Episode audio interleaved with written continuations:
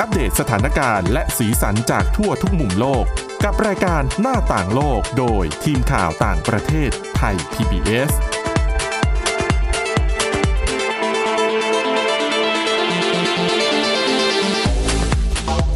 สวัสดีค่ะ คุณผู้ฟังขอต้อนรับเข้าสู่รายการหน้าต่างโลกค่ะ วันนี้พบกับดิฉันสวรักษ์จากวิวัฒนากุลและคุณทิพย์ตะวันธีรนัยพงค์ค่ะ สวัสดีค่ะ วันนี้นะคะ คุณทิพย์ตะวันเรื่องแรกเป็นเรื่องราวเกี่ยวกับปัญหาของหญิงคนหนึ่งนะคะ ซึ่งสำนักข่าว BBC เนี่ยเขานำมาเสนอ ตอนแรกดิฉันเห็นพาดหัวข่าว แล้วก็รู้สึกว่า ก็ดูเฉยๆ คือไม่ได้น่าสนใจนะ คือเขาพาดหัวข่าวว่าเอ่อมีคุณแม่ชาวอินเดียท่านหนึ่งคือตามหาลูก ลูกชายที่หายตัวไปในประเทศอินเดีย คือพาดหัวข่าวแค่นี้ดิฉันก็คิดว่ามันก็ดูเหมือนกับ ก็ธรรมดาก็ตามหา เออ ตามเหมือนตามหาคนหาย ซึ่งทุกวันนี้มันก็มีคนหายเยอะอยู่แล้วอะทั่วโลกนะคะ แต่ว่าพออ่านลึกเข้าไปในเนื้อข่าวเนี่ย แล้วพบว่า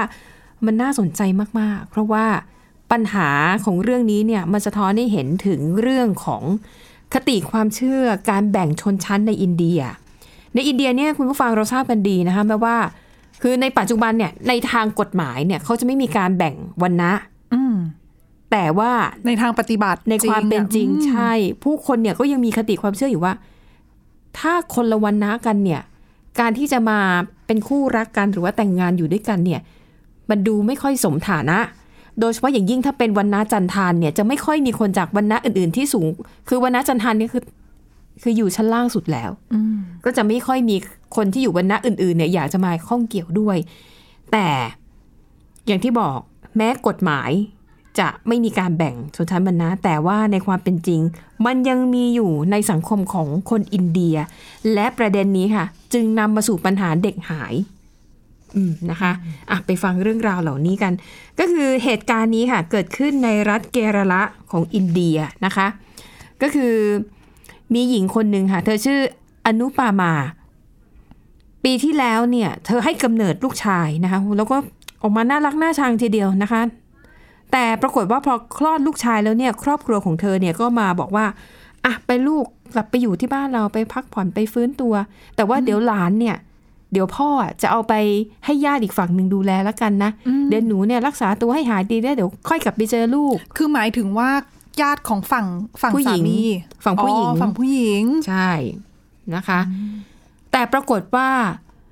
พอผู้หญิงคนนี้เนี่ยเธอเธอร่างกายแข็งแรงแล้วคุณอนุปามาเนี่ยก็อยากจะเห็นหน้าลูกไง อืมนะคะ ก็ เธอก็ แม่ เลย ไง ใช่ก็เลยไปถามถามพ่อของเธอ ซึ่งก็ต้องเป็นอะไรเป็นเป็นคุณ คุณ ตา ค่ะ แต่ว่าเออเนี่ยอยากจะไปเจอลูกนะ ก็บ่ายเบี่ยง คุณตาเนี่ยก็บ่ายเบี่ยงนู่นนั่นนี่จนเธอชั ผิ ก ดสังเกตสิ เอะ ค ใจว่าเอ๊ะเกิดอะไรขึ้น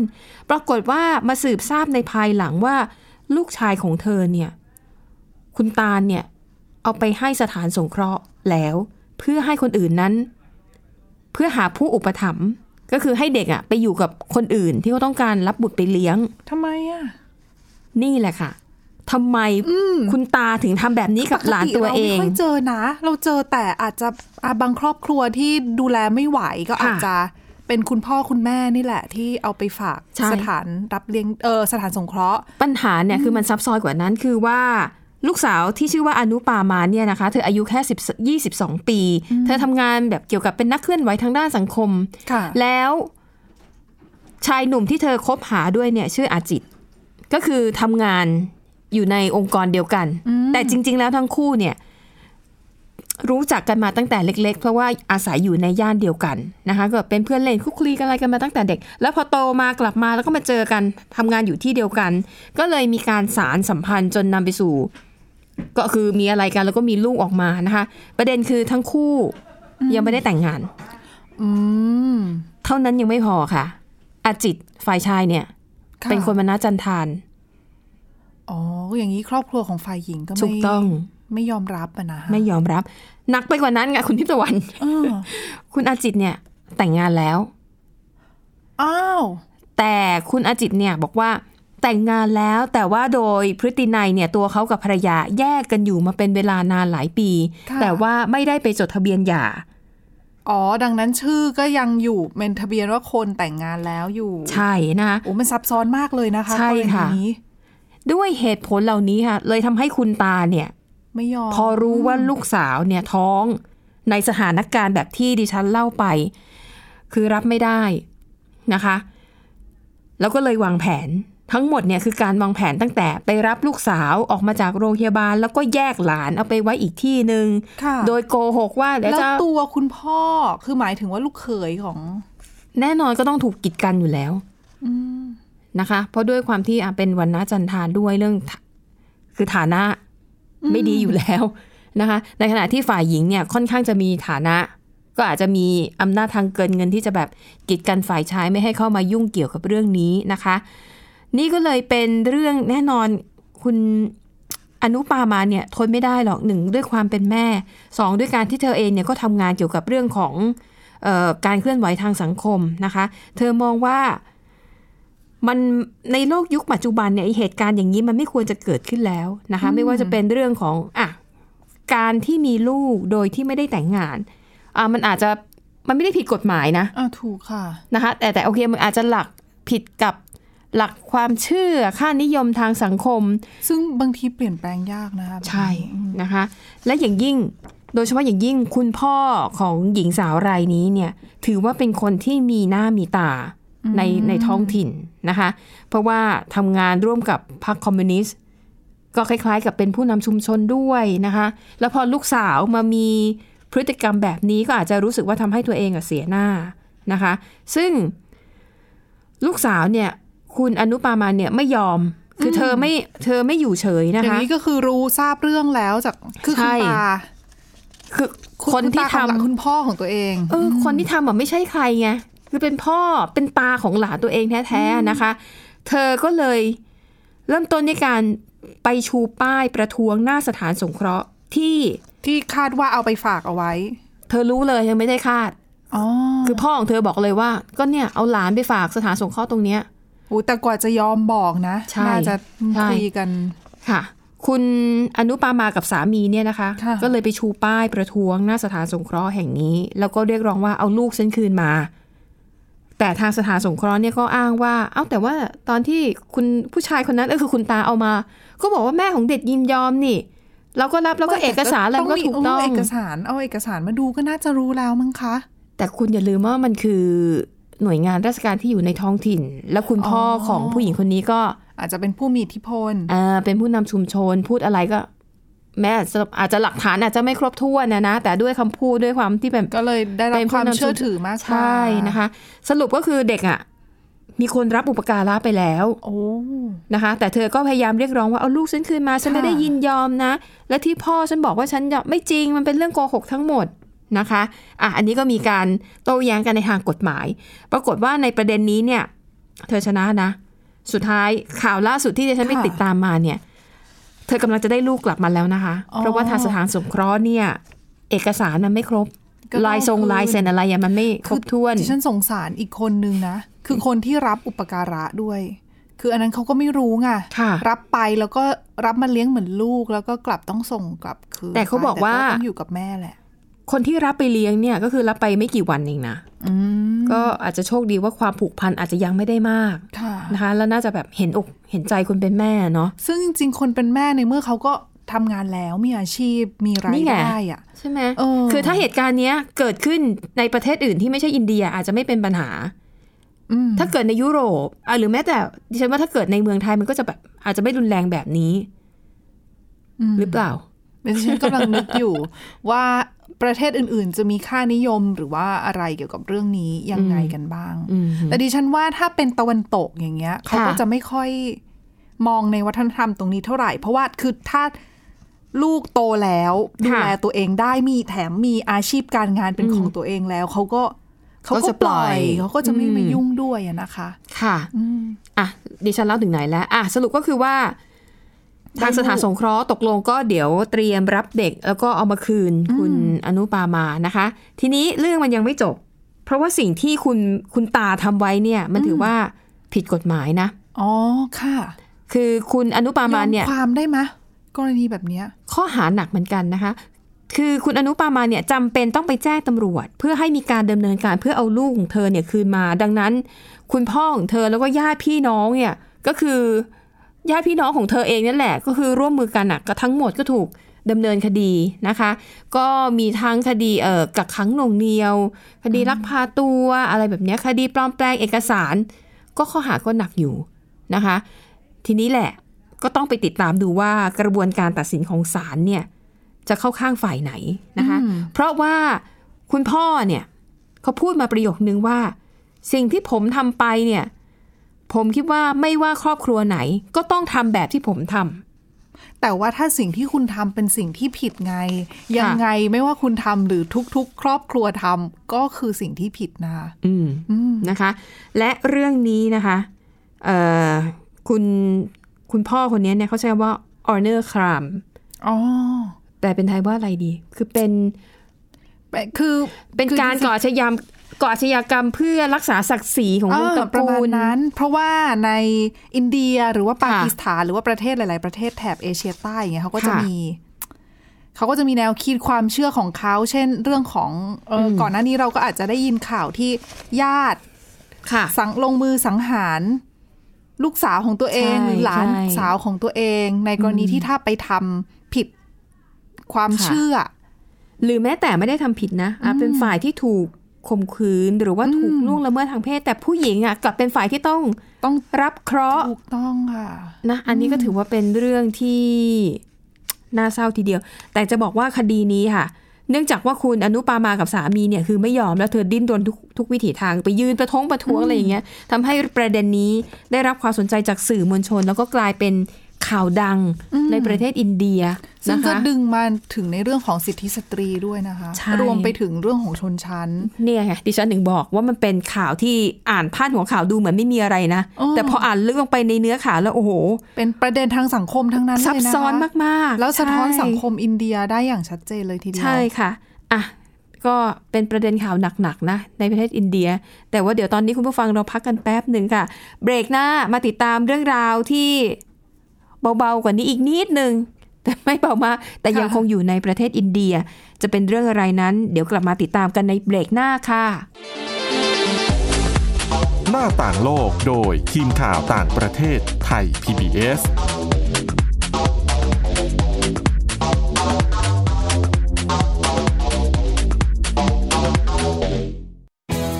ไทย PBS Digital Radio Infotainment for All สถานีวิทยุดิจิทัลจากไทย PBS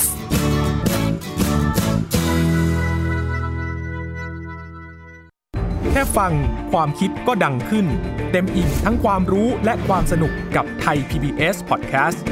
อาหารเนี่ยมันจะมีสัญญะทางการเมืองเนี่ยซ่อนอยู่ มีเจ้าหญิงแสนสวยพระองค์หนึ่งถูกสาปให้เป็นโรคซึมเศร้า คำนี้มันมีความหมายมากคำว่า winter of something เนี่ยฤดูหนาวของอะไรก็ตามเนี่ยมันจะมีเหตุการณ์ในประวัติศาสตร์ที่มันจะถูกใช้คำว่า winter เนี่ยตลอดเวลา ทางการจีนออกมาเปิดเผยนะคะว่าประชาชนที่เป็นผู้ใหญ่ประมาณครึ่งหนึ่งของทั้งประเทศอะมีน้ำหนักเกินแล้วก็เป็นโรคอ้วน ตอบโจทย์ทุกไลฟ์สไตล์ ตั้งแต่มีโควิดเนี่ย Apple สร้างสรรค์ฟีเจอร์เพื่อให้มันสอดคล้องกับโควิดเลย ผมจะนำมาเล่าใน EP นี้เนี่ย คือเกี่ยวกับค่ายกักกันอัลชวิกในประเทศโปแลนด์ ฟังได้ทุกที่ ทุกเวลา ทุกช่องทาง ค้นหาคำว่าไทย PBS Podcast หรือที่เว็บไซต์ www.thaipbspodcast.com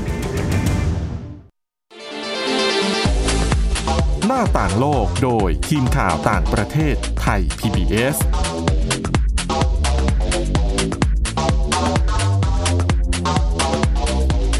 ต้อนรับกลับเข้าสู่ช่วงที่ 2 ค่ะ คุณผู้ฟังคะอ่ะเบรกนี้คุณ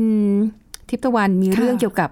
การแต่งงานในประเทศอินเดีย ใช่ ฟังดูเหมือนจะเป็นเรื่องดี อืม แต่ก็ ว่า มีความวุ่นวายเกิดขึ้น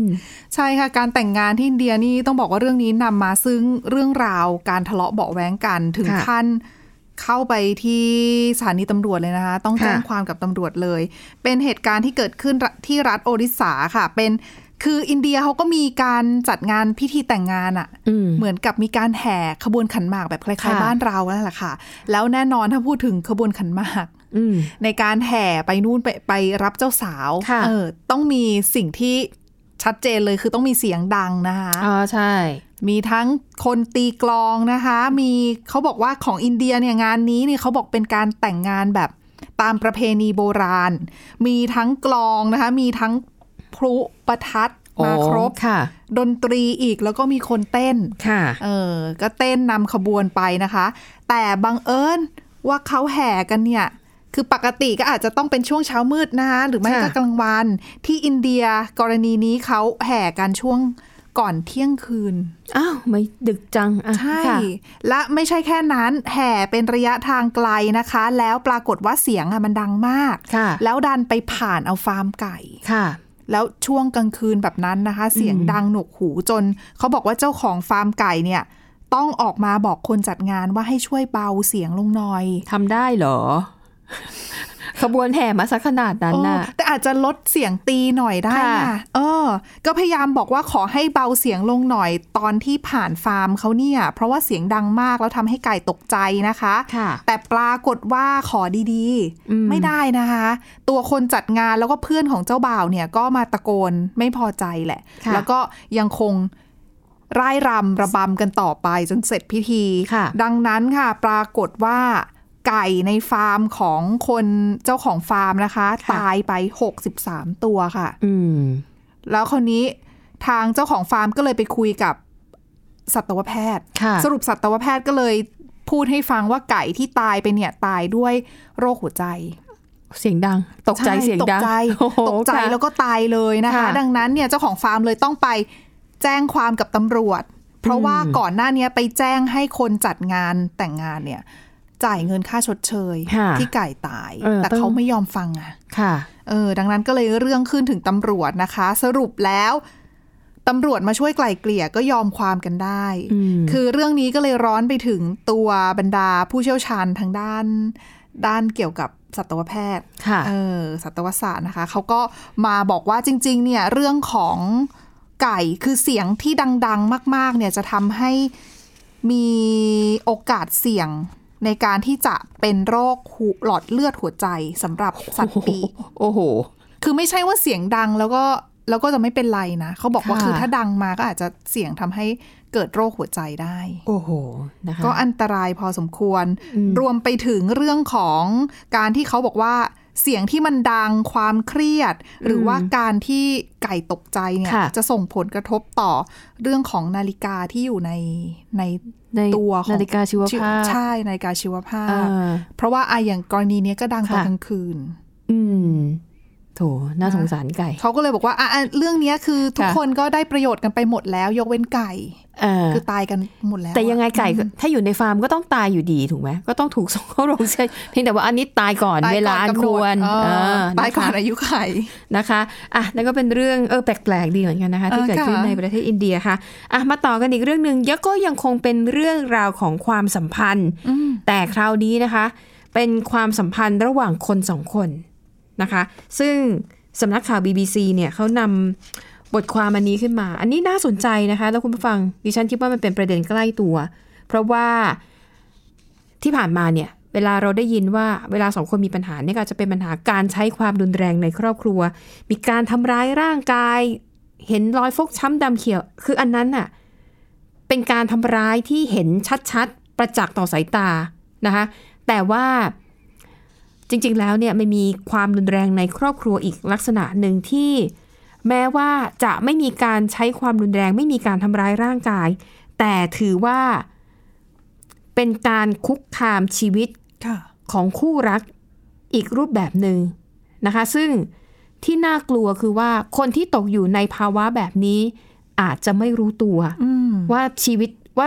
ความสัมพันธ์แบบเนี้ยมันไม่ปกตินะ เออมันไม่เฮลตี้นะ มันไม่เฮลตี้นะ ค่ะ แต่นอกจากตัวเองไม่รู้ตัวแล้วเนี่ย คนมาเตือนก็ยังไม่เชื่อ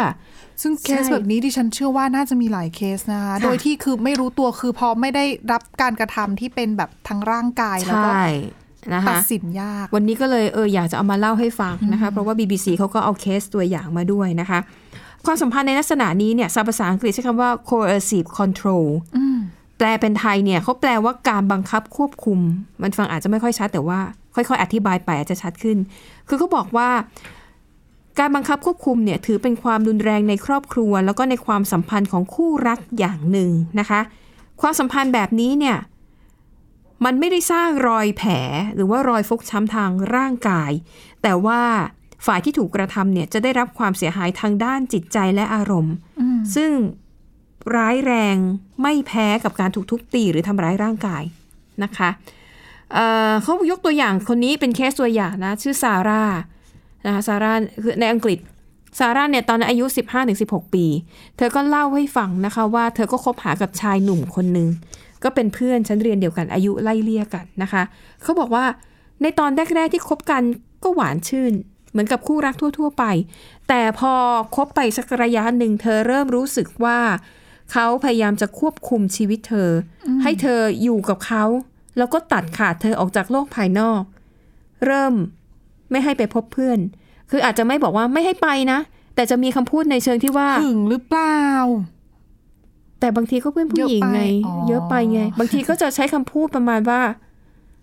ทำไมต้องไปอ่ะ เราอยู่กันแค่สองคนไม่ได้เหรอ คือใช้คำพูด คือไม่ได้ ใน บั ลั ง กษณะ คับ แต่ว่าพูดให้เรารู้สึกว่า ให้เรารู้ ไม่ สึก ดี ผิด อ่ะ ใช่ เออถ้าไปแล้วต้องไม่ดีแน่ๆ ดังนั้นไม่ไปก็ได้ และยิ่งถ้าถ้าเออเธอคุยกับเพื่อนผู้ชายเนี่ยนะคะเออแฟนเธอเนี่ยก็จะพูดในทำนองว่าทำอย่างเงี้ยไม่ดีนะเขารู้สึกหึงรู้สึกแบบไม่พอใจทำไมต้องไปคุยกับเขาเขาไม่จำเป็นไม่ต้องคุยก็ได้นี่นามีอะไรต้องคุยกันนะคือจะมีคำพูดอะไรในลักษณะนี้ ซึ่งในตอนแรกซาร่ารู้สึกว่าอ๋อเขาหึงฉัน อืม ก็เฉย เออ ก็เฉยๆ นะคะ แล้วก็เริ่มคิดว่า เอ๊ะ ที่ผู้ชายพูดมาก็มีเหตุผลนี่ ก็ไม่จำเป็นเธอก็ไม่ต้องคุยสิ จะได้ไม่ต้องมีปัญหากับแฟนด้วยนะคะ แต่ปรากฏว่ายิ่งเวลาผ่านไปนานเท่าไหร่ ซาร่าเนี่ย เริ่มห่างหายจากเพื่อนฝูงมากขึ้นมากขึ้นนะคะ แต่หลายคนก็คิดว่าเอาเป็นเรื่องปกติ ๆ เอามีแฟนแล้วก็ไปอยู่กับแฟน นะคะ โอ้ยแต่มีบางคนที่ไม่ได้ทิ้ง นะ คือต้องบาลานซ์ให้ดี ใช่ นะคะ นั่นก็เป็นเรื่องปกติ แต่ว่ากรณีของซาร่าเนี่ยเธอ หายหน้าหายตา ใช่นะคะ แล้วก็เธอพบในเวลาต่อมาว่าแฟนเธอเนี่ย ใช้โทรศัพท์มือถือของเธอเนี่ย ส่งข้อความบอกเพื่อนๆว่า อ๋อ ซาร่าเกลียดเพื่อนๆนะ ไม่ได้อยากใช้เวลาอยู่ โเยอะ กับ ไป เธอ แล้ว ดิฉันนึกว่าแค่เอามือถือมาดูข้อความแอบส่องนี้ ไม่ไม่นะคะอ่าแล้วก็หนักเข้านะ ถึงขั้นที่แฟนหนุ่มบอกซาร่าว่า เธอไม่ต้องไปเรียนหนังสือหรอก คือทั้งคู่คบกันตั้งแต่ช่วงมัธยมปลายจนเข้ามหาวิทยาลัยนะคะ แล้วซาร่าเนี่ยก็เลือกที่จะเรียนในมหาวิทยาลัยอีกอีกเมืองหนึ่งฝ่าย คืออ ชาย ห่างๆเหรอ ไม่ไม่เธอเธออาจจะเป็นความตั้งใจของเธอว่าเออมหาวิทยาลัยนี้เธออยากไปเรียนอะไรอย่างเงี้ยนะคะ ปรากฏว่าตอนแรกผู้ชายเนี่ยเลือกมหาวิทยาลัยอื่น ตอนหลังก็เปลี่ยนไปสอบเข้าที่เดียวกับเธอ ปรากฏว่าไปไปมามาๆค่ะ เธอบอกว่าเอ่อฝ่ายชายบอกว่า ไม่ต้องไปเรียนหรอกมหาวิทยาลัยอะ่ะเดี๋ยวอนาคตเราก็ต้องแต่งงานกันอยู่แล้ว แล้วผมเป็นผู้ชายผมก็ต้องทำงานหาเลี้ยงคุณอยู่แล้ว โอ้โห คุณอยู่เฉยๆแล้วคุณอยู่กับผมตลอดเวลาดี แล้ว กว่า เป็นชาวตะชาวตะวันตกนะ ไม่ค่อยมีได้ยินแนวคิดแบบนี้นะ อืมใช่นะคะ แปลกเนาะ โอ้ แปลกและนอกจากนี้ค่ะเขาบอกว่าไอ้ช่วงสองสามปีแรกเนี่ยมันก็ยังพอรับได้อะมันก็เหมือนกับคนถึงห่วงทั่วไป แต่พอหนักๆเข้าเนี่ยนะคะ สถานการณ์มันบานปลายมากขึ้นนะคะ เพราะว่าอ่ะตอนแรกฝ่ายชายบอกเธอไม่ต้องเรียนหนังสือหรอกเดี๋ยวฉันก็หาเลี้ยงเธอเอง แต่ปรปรากฏว่าถึงเวลาจริง ๆ เนี่ย ฝ่ายชายเนี่ย หาเงินไม่พออไม่พอกับการเลี้ยงชีพเพราะต้องเลี้ยงสองคนใช่ไหมคะ ปรากฏว่า ฝ่ายชายเนี่ยก็จะมาบ่นกับซาร่านะคะบอกว่าเนี่ยเงินแบบไม่พอใช้เลยสุดท้ายเนี่ย ฝ่ายหญิงก็ต้องออกไปหาเงินด้วยอยู่ดีนะคะ และกลายเป็นว่าฝ่ายหญิงนี่แหละ คือคนที่ต้องเลี้ยงดูผู้ชาย ขนาดว่าเป็นคนเลี้ยงดูผู้ชายนะ ผู้ชายเนี่ย ก็เหมือนกับว่าทำอะไรซาร่าทำอะไรก็ผิดไปหมด อยู่บ้านเฉยๆไม่หาเงินก็ผิด ก็จะถูกคำพูดตัดพ้อแต่พอเธอออกไปหาเงินแล้วเอาเงินมาให้เขาก็ว่าอีกทำไมคุณให้เงินผมเยอะอย่างนี้ โอ้ย เนี่ อย ย่างนี้อายุ คุณ เลย คุณทำให้ผมรู้สึกเหมือนคนไร้ค่า เหมือนเป็นแบบผู้ชายแล้วไม่มีความสามารถ คือคือทุกอย่างมันดูแย่ไปหมด ไม่ว่าซาร่าจะทำอะไรเนี่ย ก็ดูผิดไปหมด แล้วฝ่ายชายจะพูดเหมือนกับว่าทั้งหมดที่เกิดขึ้น ความผิดของเธอ ทำไมคุณทิตวันรู้ล่ะคะ โอ้ คุณเคยตกอยู่ในสภาพแบบนี้หรือเปล่า ไม่เค ย แต่พอจะเดาได้นะคะ ใช่ อุ๊ยแต่แบบนี้เป็นความสัมพันธ์ที่ไม่ดีเลยอ่ะ ถ้าค ใช่ บแล้วไม่แฮปปี้ก็เลิกเถอะ นี่ไง โอ้ นี่คือปัญหาว่า แต่เขา คน อยู่ ภาย กันมานาน คนภายนอกอะมองแล้วรู้ เออ ฟังแล้วปัญหาแล้วก็รู้เฮ้ย คนไม่รู้หรอ นี่มันไม่ปกติ แต่คนที่กำลังตกอยู่ในสถานการณ์แบบนั้นก็จะคิดว่า ก็เขาเป็นห่วงฉัน แต่ที่ฉันที่เขาพูดน่ะ ก็ถูกแล้วนะ ฉันก็ทำตัวไม่ดีเองอะไรเองนี่แหละค่ะคุณผู้ฟังนี่มันคือประเด็นปัญหาว่าเอือนนี่อะไรวะเส้นผมบางภูเขาเหรอ อ๋อใช่ ปัญหาคนอื่นนะเห็นชัด ส้ผมขว แต่ปัญหาตัวเองเนี่ย มองไม่อ แต่ดิ อก ฉันว่าเคสเนี้ยยังเป็นเคสเอ็กซ์ตรีมนะคะ ดิฉันว่าอาจจะมีเคสแบบกึ่งกึ่งๆแบบเนี้ยน่าจะมีอ ใช่ ยู่ ใช่ ที่แบบ ใช่ เนียน ค่ะ มากทำให้เราเนี่ยไม่รู้จริง ๆ ว่า อืมอืม ว่าเรากำลังโดนควบคุมอยู่อะ ค่ะ อืม ดิฉันถึงบอกว่านี่เป็นเรื่องที่น่าสนใจมากนะคะ แล้วก็ อยากให้ผู้ฟังคุณผู้ฟังเนี่ย ฟังตอนนี้เผื่อว่า อาจจะมีคนใกล้ตัวที่กำลังตกอยู่ในสถานการณ์อย่างนี้แล้ว ไม่รู้ตัวเองว่ากำลังตกอยู่ในปัญหานะคะ ดังนั้นเนี่ย เดี๋ยว ดิฉันเนี่ยมีลิสต์ด้วยนะคะว่า การกระทำหรือพฤติกรรมแบบไหนที่ทำให้คุณเนี่ย เข้าขายว่าคุณกำลังถูกถูกบังคับ ถูกบงการชีวิตอยู่นะคะ จะได้ตัดสินใจง่ายขึ้น แต่เสียดายคุณผู้ฟังวันนี้หมดเวลาแล้ว เดี๋ยวเรากลับมาติดตามกันต่อในวันพรุ่งนี้นะคะ ขอบคุณสำหรับการติดตามวันนี้เอ่อพักกันก่อนนะคะ แล้วก็เดี๋ยวพรุ่งนี้กลับมาเจอกันค่ะ สวัสดีค่ะ สวัสดีค่ะ Thai PBS podcast. View the world via the voice.